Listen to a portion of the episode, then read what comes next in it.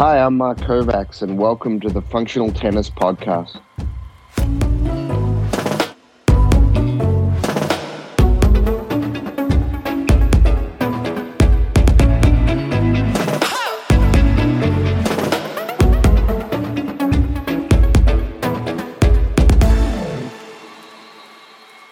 Welcome to episode 77 of the Functional Tennis Podcast.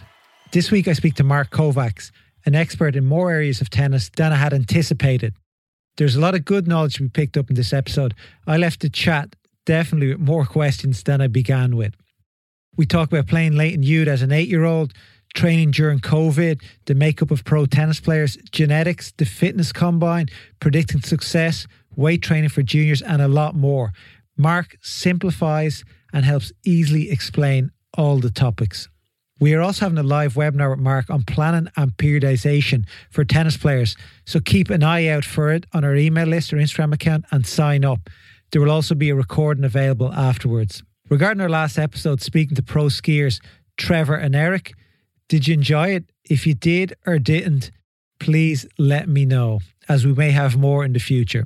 Before we get started, a shout out to our podcast sponsors, Slinger and to find out more about the awesome portable ball machine, go to slingerbag.com. Or if you have any questions, feel free to reach out to me at Instagram or send me an email at ace at functionaltennis.com.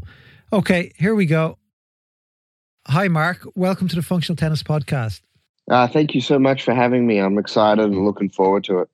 It's great to have you on the show a lot of people said you got to get Mark on, you got to get Mark on, and I didn't know too much about you. I've obviously I've heard of the Kovacs Institute a lot. Uh, you do good work, bit of work on Instagram.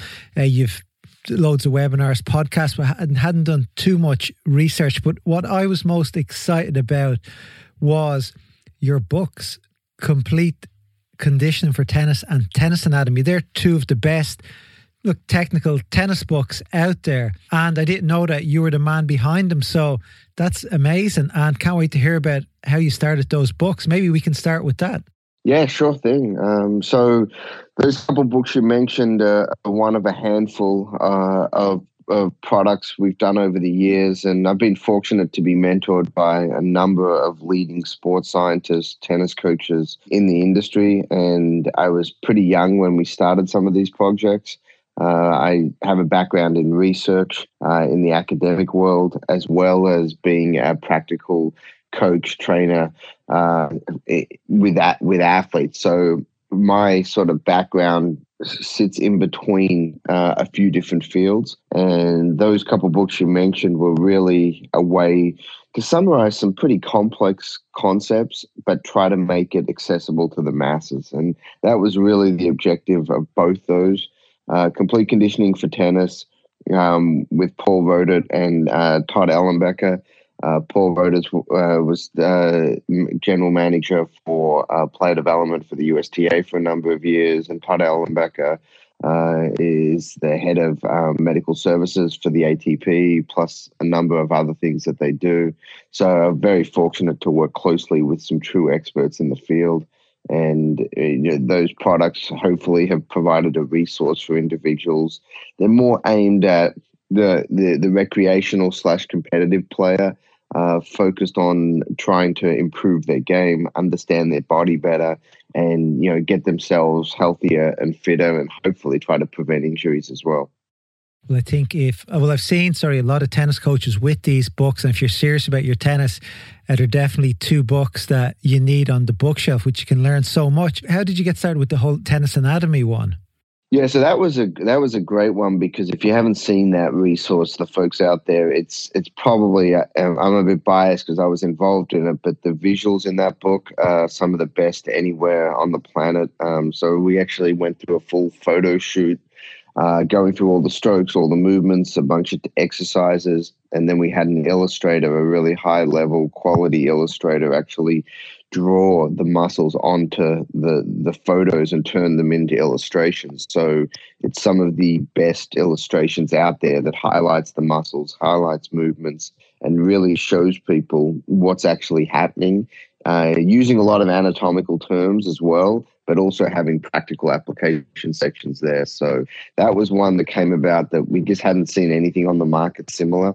and there was something in the bodybuilding and fitness world that had been done for about 10 years earlier and had done really well and people really got excited by it in, in that space and we, we suggested it uh, to the publishers and, and they were excited by it and now there's a whole series of books in different sports that use the same concept that's amazing for anybody who as you said hasn't seen them they're worth checking out and gives you a great understanding of all the strokes and the muscles that are being used. And it obviously can help put tr- training programs together and just give you a better understanding. And they're actually uh, we just released our well it's been up a while by the time this airs our christmas gift list and they're two of the books you should be getting so for christmas. So just some great ideas there but Mark, tell us more a bit about you come from sort of the PhD background and the sports background. How did that come about? What is your tennis experience?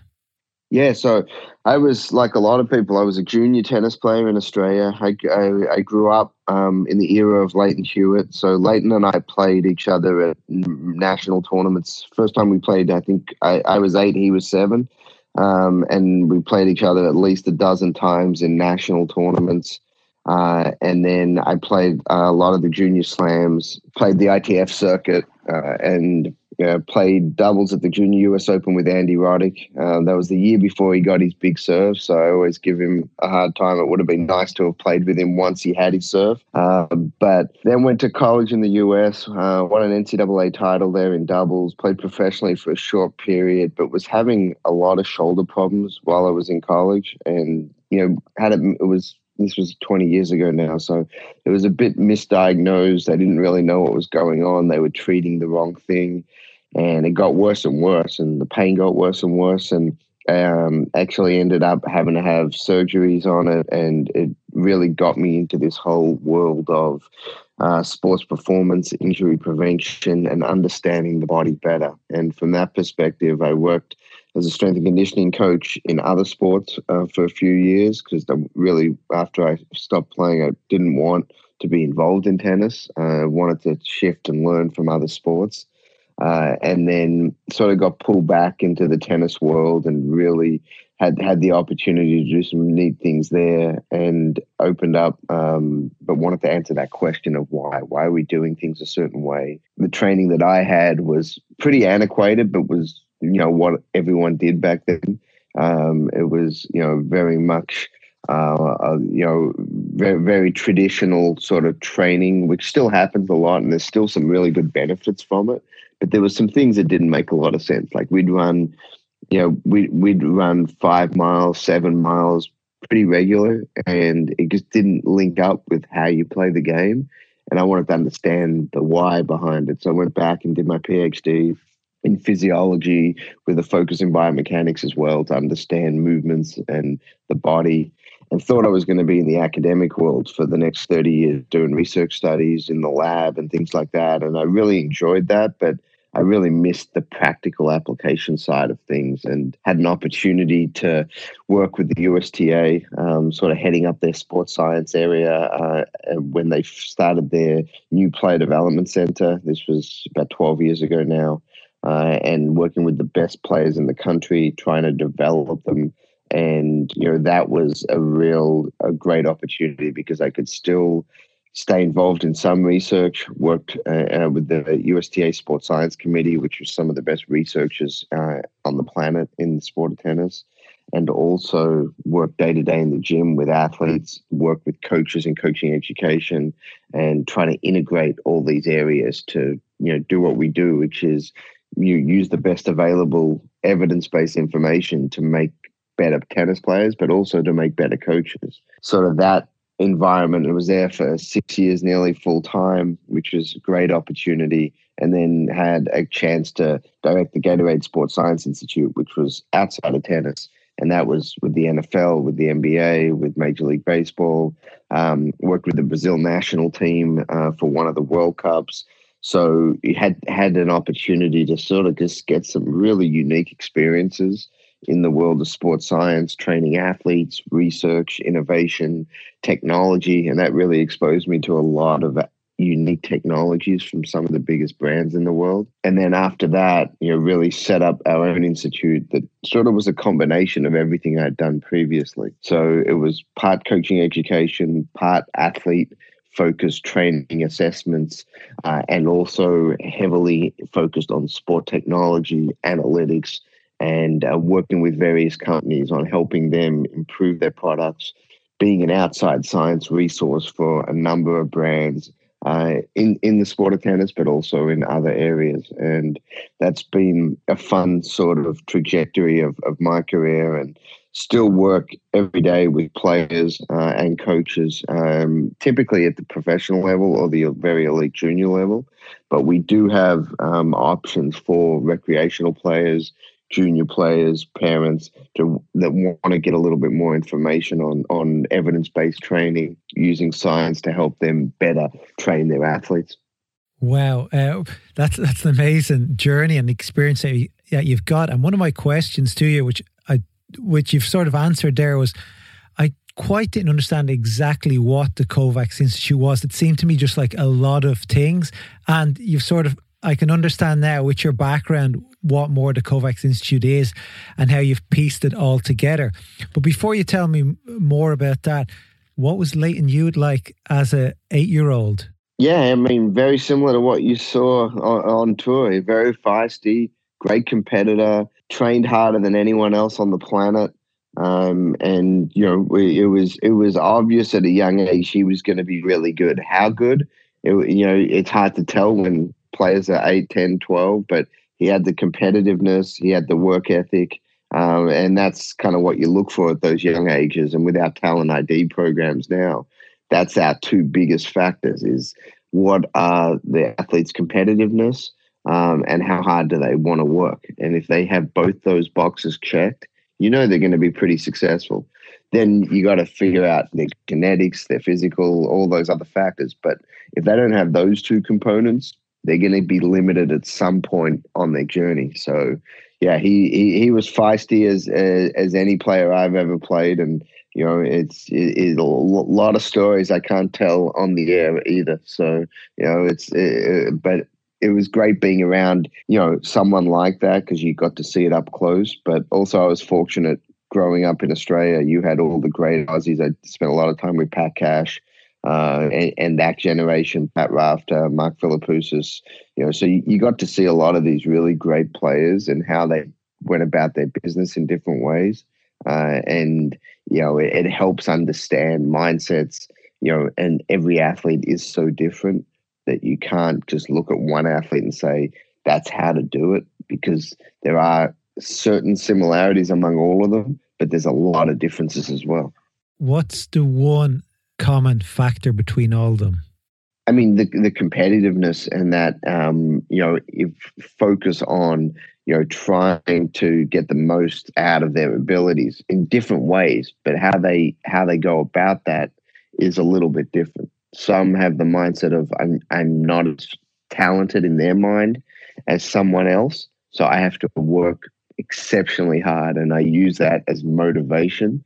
Others that have maybe more gifts, you know, whether it's physical gifts, whether it's tactical, technical gifts, they sometimes, in many respects, don't always work as hard on the outside to many people because it comes a bit easier for them, but they have to work on other areas.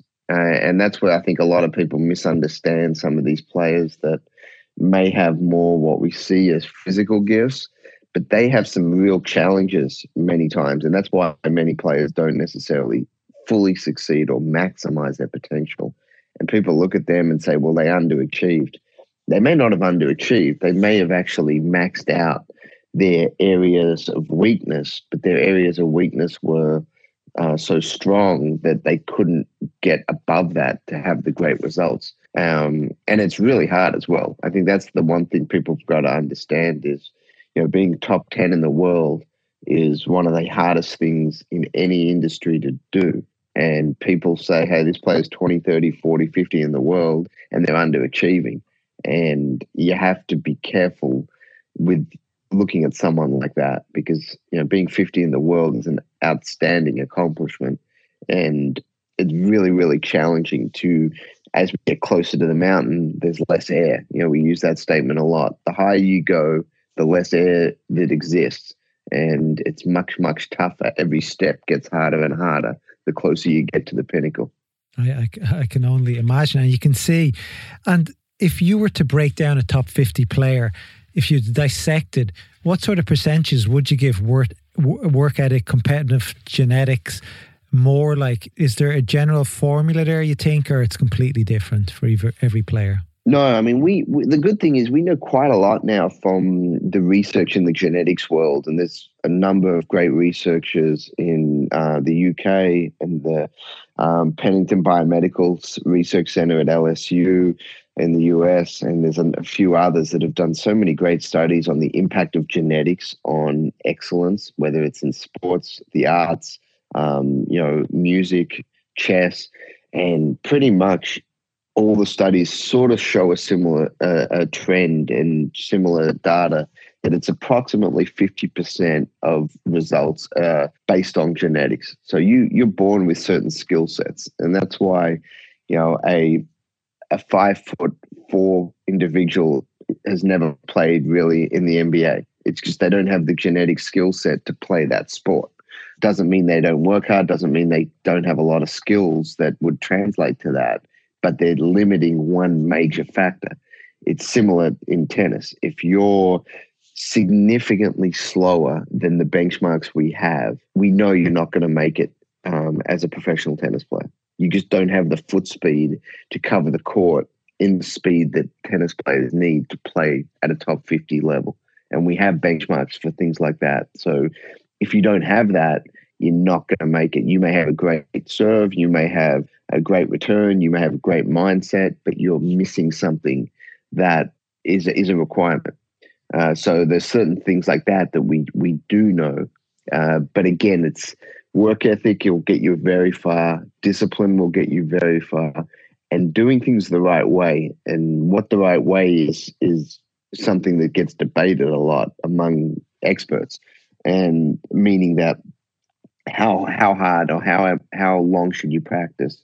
What should you be working on? Should you mainly be working on your strengths, mainly working on your weaknesses?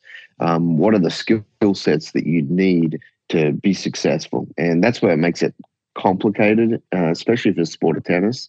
I did a project with ESPN a few years ago, which was talking about who are the best athletes in the world across sports. And I was there to make the argument that tennis players were the best overall athletes out of any sport on the planet. And that's always a fun debate because there isn't a definitive answer. But it's very easy to make the argument that tennis, professional tennis players, are the best overall athletes due to length of season, the need to play every day back to back matches, the one on one competition, the need to be powerful, strong, stable, fast, with unbelievable endurance. They're like a Roger Federer isn't going to be the best at a vertical jump or a 20 yard sprint, or he's not going to lift 500 pounds in the weight room.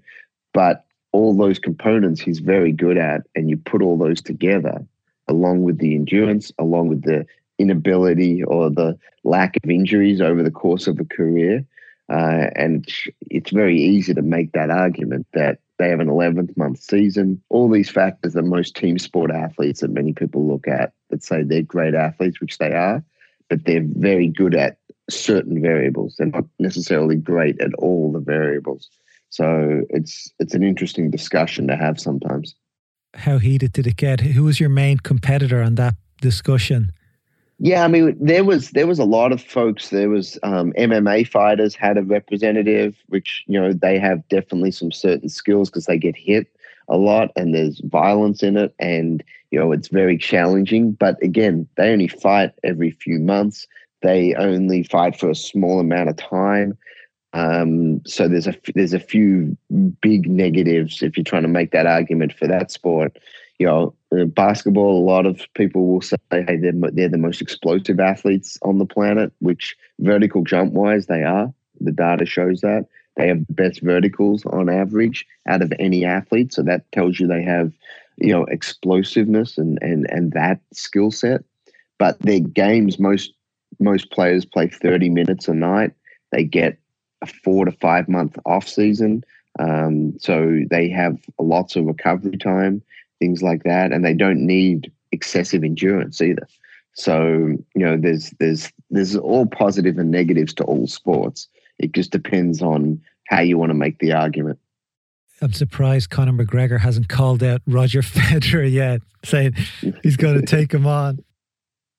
Yeah, exactly. I mean, in his sport, he would win, but in tennis, I think Roger would have him. I think you put him on a neutral environment, maybe soccer. I think Roger would probably, you know, take care of him. I agree with you, and I'd hope so. But no, no, Conor McGregor's a good guy. So you talk about a, few things. One you just touched on there was you talked about basketball players having their five months off every year. That can help them with injuries, recover, get healthy, start the next season healthier. Tennis players this year have had a lot of rest time. Do you think during the COVID and lockdown period this year will help lengthen the careers of some players moving forward?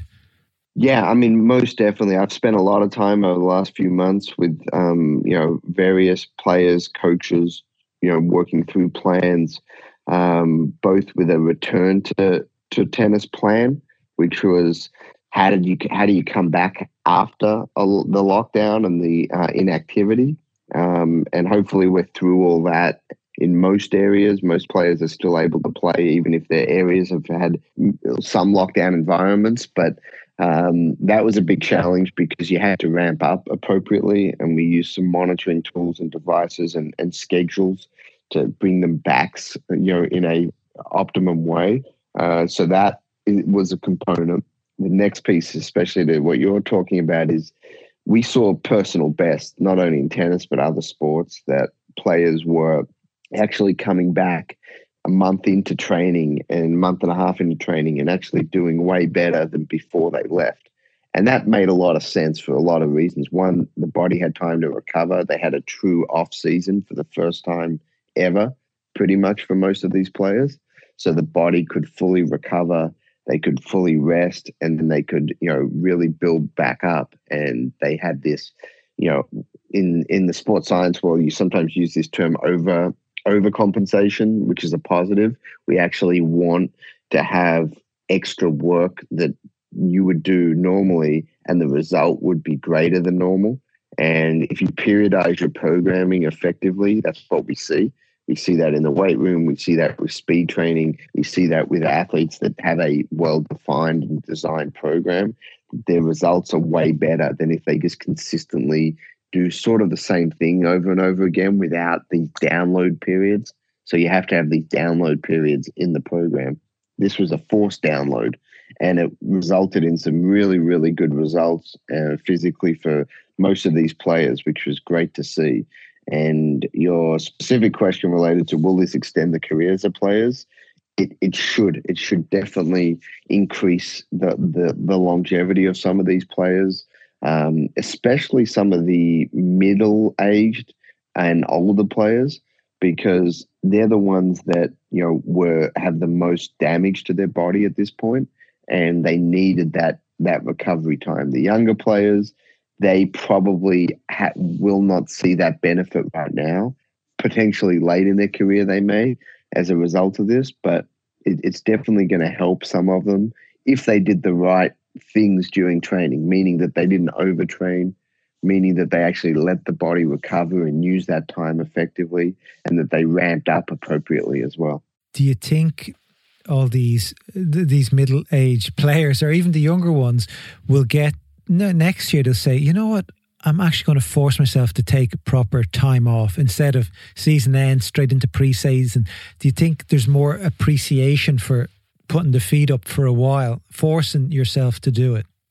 Yeah, I mean we've we've known this for forever, and we've talked about it, and we've tried with certain players, and some players will. It's just very hard for them to give up the money and the financial aspects of playing, especially most players between 50 and 300 in the world. They're not making a lot, and they don't have the luxury to say, I'm going to take three months off and let the body rest and come back and and and and train if you know on a schedule like that when they're giving up you know six eight ten extra tournaments that could really be making an impact not only uh, dollars wise financially, but also ranking points, which for many of them at that stage is even more important than the money because they've got to get up to the ranking levels that they need to so that they can then solidify their place in the big tournaments and then make the real serious money that that you know that many of them want to and need to. So it's a it's a great discussion. It's just the good thing about tennis it's a global sport. Every country in the world wants to host tournaments. Um, the tours, the ATP and WTA, want to allow that to happen and, and expose tennis in different parts of the world. So, you know, cutting back on the season is probably not realistically going to happen. But the higher level players do that already. I mean, you see the schedules of a top of a top 20 player is very different than a schedule of a 100 in the world player. And so they already take that into account. They have more people advising them usually. Uh, they have, you know, the financial resources to schedule their life a little bit better with off weeks, with training blocks that are more consistent, uh, and that creates them more likely to stay at that higher ranking level. And that's why it's so hard to break into a top 20 because the good players don't want to give it up and they have potentially a bit more resources and expertise around them to help structure their training and competition schedules a little bit better. It feels to me a bit like the chicken and egg. Which comes first? Like, should I just rest up and be super, you know, be supercharged for the for the twenty tournaments I'm going to play, or do I play thirty five tournaments and you know get tired at the end and take a chance? Maybe I will get a good result. And I think moving forward, if you are taking two months off every year, let's say two and a half months, well, you know, you're not going to lose any points next year because you didn't play that time last year either. No, correct. I mean, that's that that's a, that's a very fair and reasonable um, and and on paper the best way to structure it. You have all these different factors pulling at them though. Their agents wanting to play certain events because their agency may run those tournaments. Um, they want to play certain times of the year because uh, the tournaments may be a bit weaker and it may be easier for them to get points and dollars at those tournaments, even though it doesn't fit within their schedule as well. So you've got you've got a lot of competing factors. That's one of the funnest things that I, I do is work with coaches and the agents sometimes on talking through these and just laying it out and say, hey, there isn't a perfect schedule because every player has different goals. They have different events they like to play on. Surfaces come into it how many weeks away do they like, which are their favorite locations to play. So you sort of have this big uh, environment to pull from, and then you have to funnel it down into what are your best choices, best options for you. I, I link it a lot to how um, junior players, if they're going to go and play college tennis at a university somewhere, it's that similar to that process. They have all these options of where do you go, where are you going to study, what's the climate like, what are the coaches like, and they have to then, out of those say 50 options that are in their shortlist, they have to then narrow it down to one. Whereas putting together an optimum schedule um, for for a tennis player, especially a mid-ranked player, someone between let's say they're 100 to 400 in the world, that's a challenging schedule because they're in some tournaments, not in others. If you're top 40, top 50, you know your schedule. Your schedule's pretty consistent.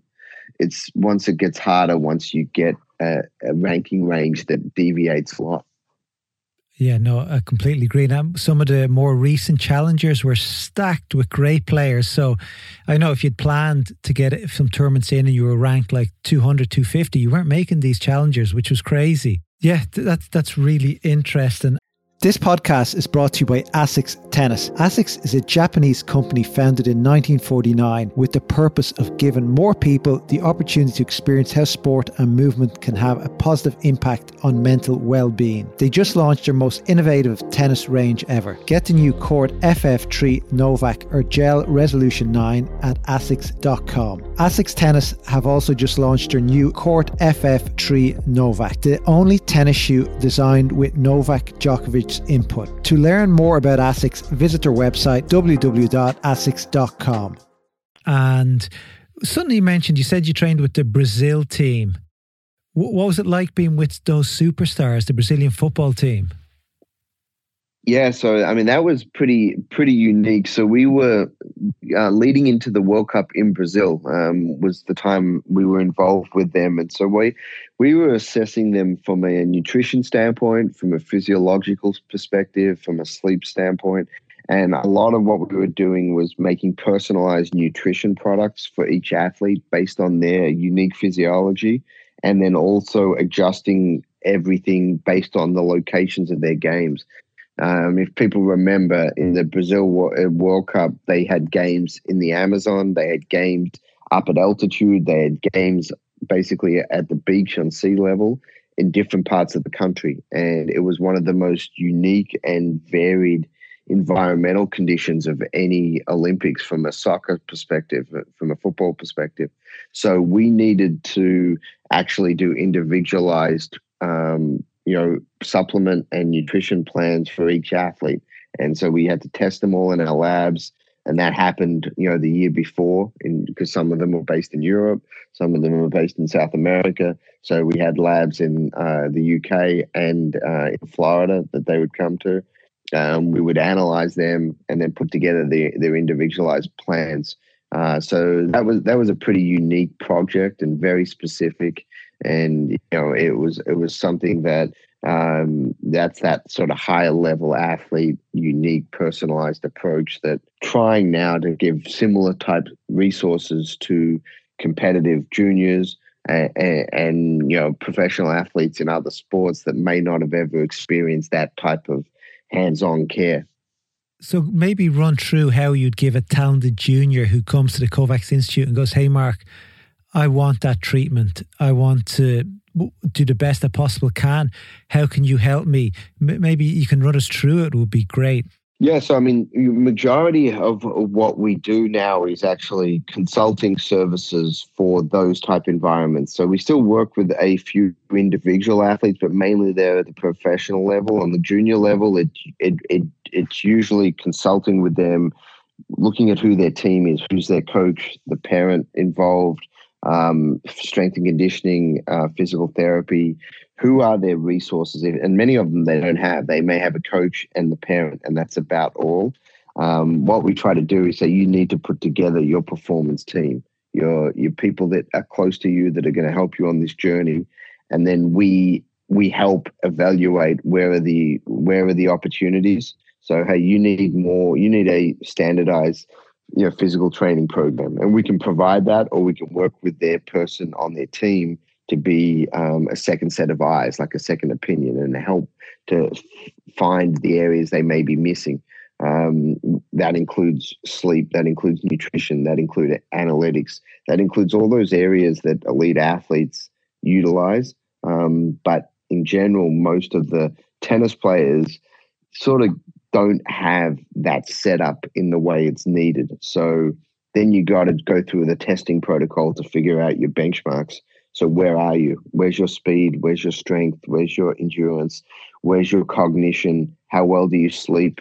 What's your blood profile? We do a lot of blood profiling to analyze limitations with athletes, and uh, you know that's something I've been doing for nearly 20 years. As a physiologist, that was a big part of what I used to do and you'd look at um, levels of various nutrients and make sure the athletes aren't low in certain things and try to optimize their ability to recover, ability to train harder. So it's a very personalized approach. It's not a hey, you, you ha- this is a package that you sort of do and everyone does the same thing. It's very much focused on elite performers and putting together one, what resources do you currently use and have access to? What are you potentially missing and how do we make sure that we optimize that plan? So that's sort of the elite level um, concept and how how it works. Um, and then we have a lot of individual educational options that for many people is all they all they really um, need or want depending on their level and that's our academy site. It's called kovacsacademy.com and that's just a educational resource and it's all searchable by topic. And you can search on pretty much anything related to tennis sports science fitness uh, performance. Um, there's webinars there's tips there's education. Um, and that's sort of the uh, ability for people to search topics that they're most interested in Uh, and then we have individual courses on on various topics as well. So we've got an education division that does all that, um, and then our you know personalized one-on-one consulting and evaluation services are a, a different area. Well, and you mentioned benchmarks a few times, and I've also heard you mention online uh, the fitness combine. And for those that don't know, they do the combines in famous for the NFLs, where maybe you can explain it better than me, Mark. But it's somewhere where if you do well at the combines, these all these various fitness tests, you moves you up to draft rankings. Is that the way it works? Yeah, so combine, the term is, I think, a very much an American term originally, and it started with the NFL combine, um, which was uh, a bunch of physical tests the 40 yard dash, the vertical jump, the broad jump or long jump. We have a couple agility sprint movements called the 5 10 5. You, you, know, you run five yards, then you change direction and run 10 yards and run five yards again. And these aren't necessarily that specific to the sport, but they're great general physical tests that have you know decades and decades of normative data which is really important. So you know what the greats in previous generations did. You know how you currently compare. And you also know what you need to improve on if you're lower than you need to be to play a certain position. So if you're lower than you should be in a certain skill you won't get drafted or your draft level will drop because they say, hey, you're not fast enough or you're not strong enough to play at this position in this league. Even though you did well in juniors, you may have done well in college, even. There's another step up to play at the pros, and you just don't have the physical skills to get there. And it may just be you haven't trained it well enough. So if you train it the right way, you can improve it. Or you just genetically may not have that. you may be maxing out your genetic ceiling and it's just not good enough. So that's how the combine is utilized. And um, about five years ago, we sort of started talking about the need for tennis to have more of a tennis combine that was specific to tennis that could help athletes understand where they are. It could help college coaches, which they're using a lot now, evaluate players to see, okay, are you at a level where you could play at, at the collegiate level. And then we also have normative data on hundreds of top pros. The reason that this is so valuable is this data has been collected for over 30 years now. So it goes back in the US to the Agassi Sampras generation. Um, you know, Lindsay Davenport, that that age group um, generation. So you've got normative data that is over 30 years uh, and continue to collect it, continue to evaluate what pros should be getting, what good juniors should be getting, male and female. Um, so it, it really allows us to give a snapshot of what you need to work on. This is not talking about how you hit a tennis ball. It's talking about physically what are the skills, you know, from a physical perspective you should be hitting. And again, it's not um, a definitive answer that if you are low in certain areas, you can't make it. It's just saying that you're below your competitors at this. And unless you have some exceptional skill in some other area, you're not likely to be successful with these low um, scores. So that could just be a need for you to focus on training it. And then you have to do the right type of training to improve these areas.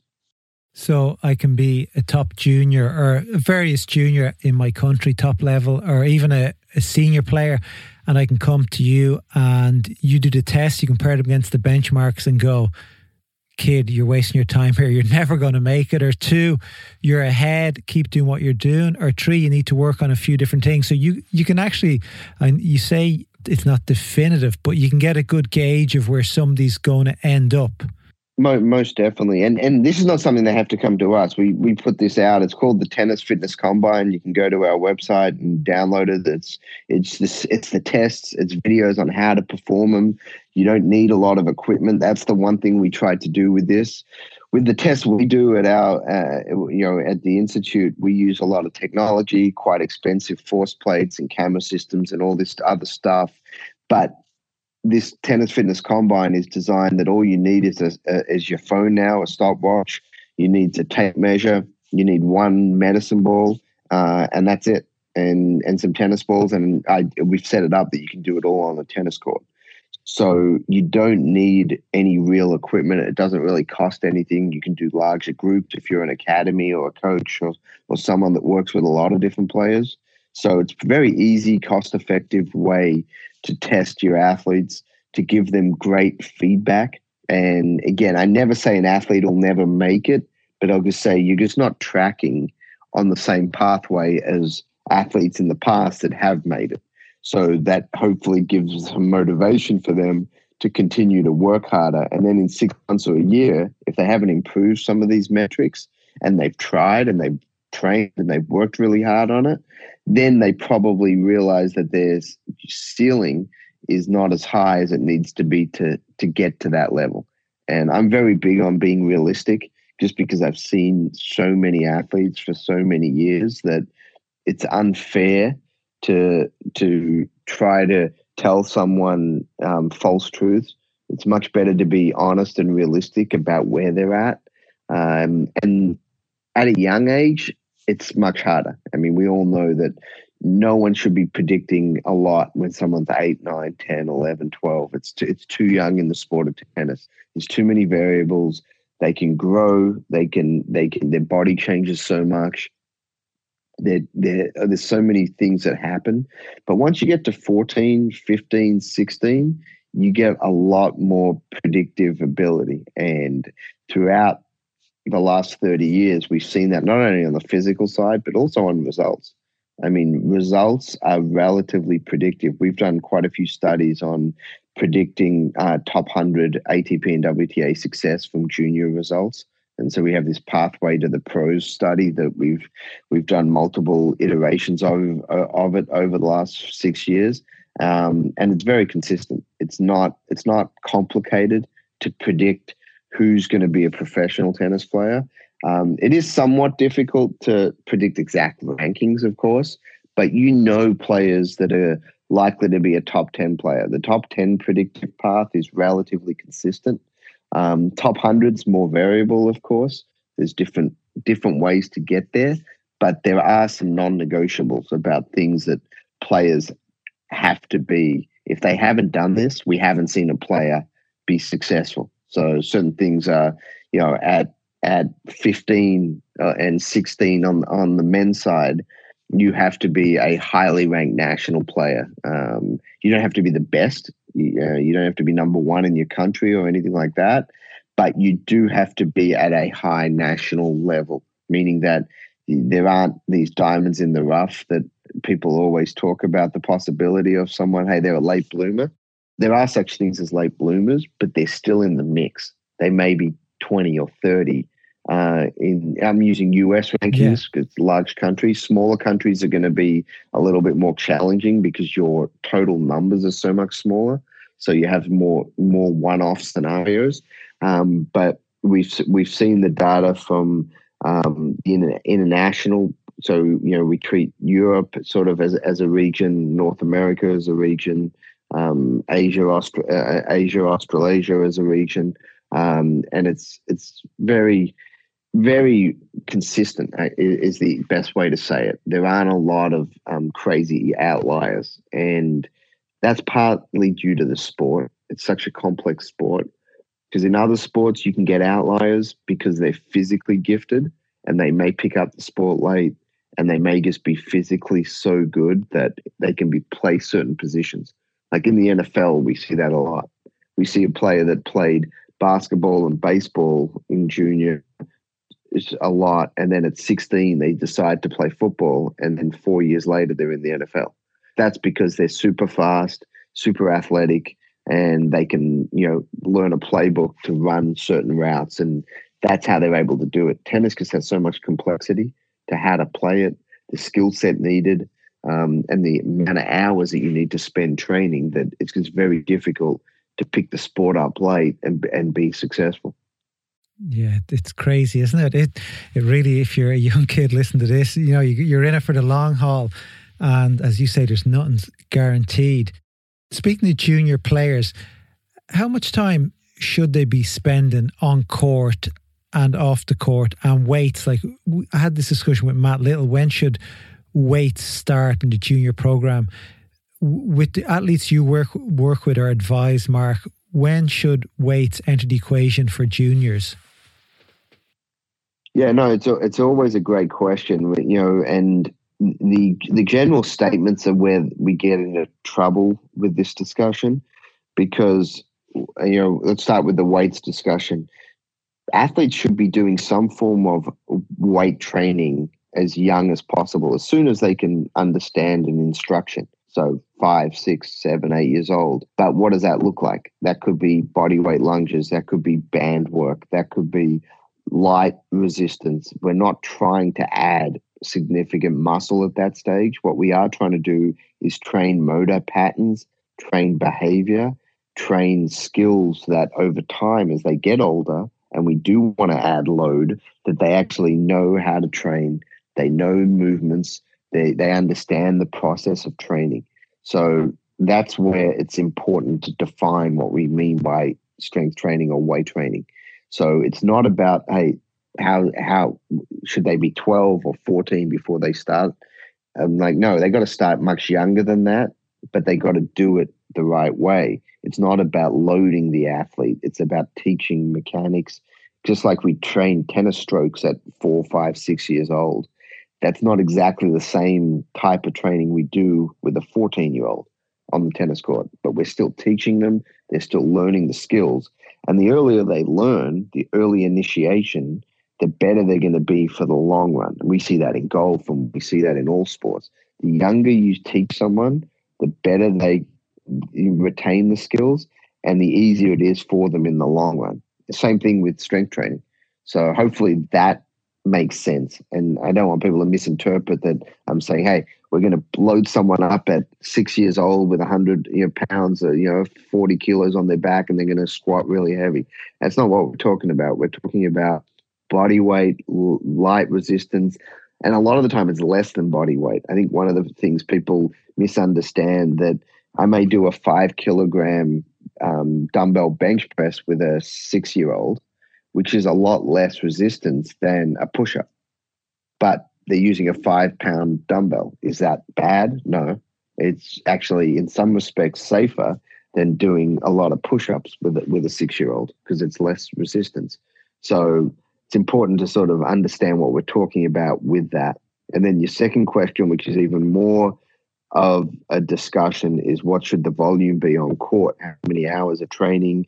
How many hours in the weight room? Things like that and I try to very much get away from hours as your metric. If uh, if if time is your only metric, you don't know what you're measuring because time by itself is terrible gauge because it doesn't take into account the intensity of the work. It doesn't take into account the perception from the athlete of how hard they feel it is.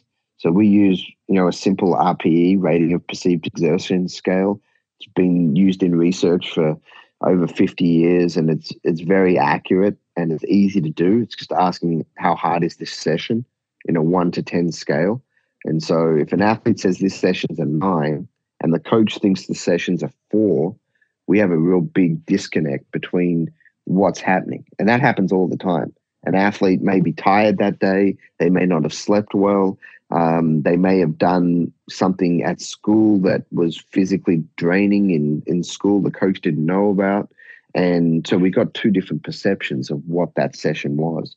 So my biggest recommendation is definitely monitor time, but also monitor RPE, rating of perceived exertion. And um, we've got something on the International Tennis Performance Association site, which is called the Return to Tennis um, model. Um, and that kind of outlines that of how to monitor your training sessions. So it takes into account time, it takes into account RPE, and it allows you to create a daily metric, which is very simple that a coach or a parent can monitor each day and then allows you to adjust based on what you see. So, in general, if you want to play at, at the professional level, you're going to need to train a lot, a lot more than most people do the challenge is it's not just time it's quality of the sessions and i think everyone knows that that the quality of the sessions are very variable depending on who the coach is, who the athlete is, what the setup is, um, and that needs to be prioritized even more so than total time. You make some great points there, Mark, and I, I do like the way you broke down the the whole weights discussion. Where too many times, include well myself, when you think of weights, you think it's weights. How to add more weights, and I think it was nice to hear you say, look, it's not about adding weight; it's about training the movements, the patterns, which is really important because from a technical point of view, whether you're a golfer or tennis player, I think normally by looking at some of these strokes, you can tell when they began to take up the sport because the younger guys are always so much smoother. Somebody takes up the sport a bit later. The older they get, the less smooth the strokes are. So I'm sure the same applies to the the, the weight room movements. Yeah, most definitely. And I, I, I, deal with a lot of these players at 15, 16, 17 that want to play high level collegiate tennis or professionally, and then you know they've been told um, not to do weights until they're 14 or 15. So then they start at 15, and many of them it's it's a challenge because they've got these they've got these issues with their body already, these adaptations that they've had from just playing tennis. That physically it takes years. Sometimes you can't even overcome them because they're so you know messed up because they haven't done the training early on that you know it's it's unfortunate because you can't go back in time so if you're working you know anyone listening who's got younger players make sure they're on a quality program at a young age and it's not about volume it's not about overdoing it at a young age it's about teaching it's all about teaching them so that they set themselves up for long-term success Nice. And about the RPE, uh, the rate of exertion, and how players feel, there's plenty of tools out there, all the wearables now. What's your thoughts on the likes of Whoop and Oura Ring, which I'm a big, a big believer in. Absolutely love my Oura Ring. Are you pro those tools on athletes? Yeah. So at our institute, we've worked with um, those two companies you mentioned and, and about seven or eight others that all are in a similar space of monitoring uh, various aspects. And for the folks that aren't familiar with these products, um, Whoop uh, is a wrist worn um, device similar to a watch um, that mainly measures heart rate variability. And heart rate variability is the variable aspects of your heartbeat from beat to beat. Uh, I actually did my PhD with the component of heart rate variability. So I've been involved in monitoring devices for, for nearly a decade and a half now, before they were even commercialized. And it's a complicated area because these companies have done a great job of simplifying complex physiology and trying to give you one number. Kind of most of them use it, they call it a readiness score or an ability to train score, meaning how they're trying to use the term fatigued as a general um, term, but it's not as simple as that. Fatigued is very complicated. You have nervous system fatigue, which is meaning the signal from the brain of the muscle is delayed or restricted or in, inhibited a little bit. So you don't get that signal as fast as normal. But then you also have a cellular or muscular fatigue, which is, um, you know, a lot of the time what you see, you know, when people feel tired when you have a hard workout and at the end of the workout, you feel really tired, your legs feel heavy, you just feel like you had a tough workout. They're two different um, systems that are in play, but are both impacting fatigue. And these devices are trying to sort of give you a sense of what that looks like on a day to day basis. Um, so it gives you a number, and if the number's you know higher at certain times, it could potentially mean that you need to rest a little bit more. Um, I'm simplifying things a lot, but that's basically the concept. Um, and like you said, you've got the Oura Ring, which is a, a, ring that measures similar things to Whoop. The, the the one benefit of an Oura Ring is it measures temperature as well, and temperature, skin temperature, gives you one extra variable that can be very very valuable. Um, and so all these devices are getting better They've all got limitations. So I always caution people that these numbers are valuable as a tool, but don't base all your decisions on these numbers because single numbers, um, trying to you know define the complex physiology of the human body into one number is really risky and inaccurate. But it is a valuable tool and it provides one piece of a of a larger puzzle that you're trying to solve. Thanks for breaking that down. There's a great explanation. I I just find where I wouldn't look at it on a daily basis. I more like to look at it a monthly basis and see if it correlates to a general team. And I find sometimes it does because sometimes you wake up and let's say you're, it could give you a readiness score. It could be like 70, but you actually feel pretty good. So it, as you say, you have to take the, the numbers with a pinch of salt. But I think the overview, you get a good benchmark and you get a good feel for it. And it's, I think it's good just thinking about these things it definitely is. We use it a lot for highlighting um, education for players. Hey, if they go out one night and stay out really late and don't get as much sleep that night, you will see a change in their scores. And it's a way to educate them. Hey, you realize when you went out, this is what happens. So if you do this consistently, um, it impacts your performance. You may not feel it the next day always because you're young and you can handle that in your mind, but physiologically there's obviously a difference and it's it's really valuable from that education perspective or if someone who's older you know drinks some some wine for example that can impact their score quite significantly um, so it allows you to sh- kind of test out certain things in your body and say hey when i drink say red wine i have a certain response if i drink say beer, I have a different response. So certain individuals respond differently to different alcohols. So that's one aspect that you can use it for. It's sort of self self testing. You're sort of using yourself as a guinea pig and you're figuring out what works for you and because it's not the same for everyone. That's the unique part of this as well. Yeah, no, it, it's crazy. I, I, I think they're great, and I advise people to try and pick one up so you get a better understanding of your body and of things you do. Uh, so they're good.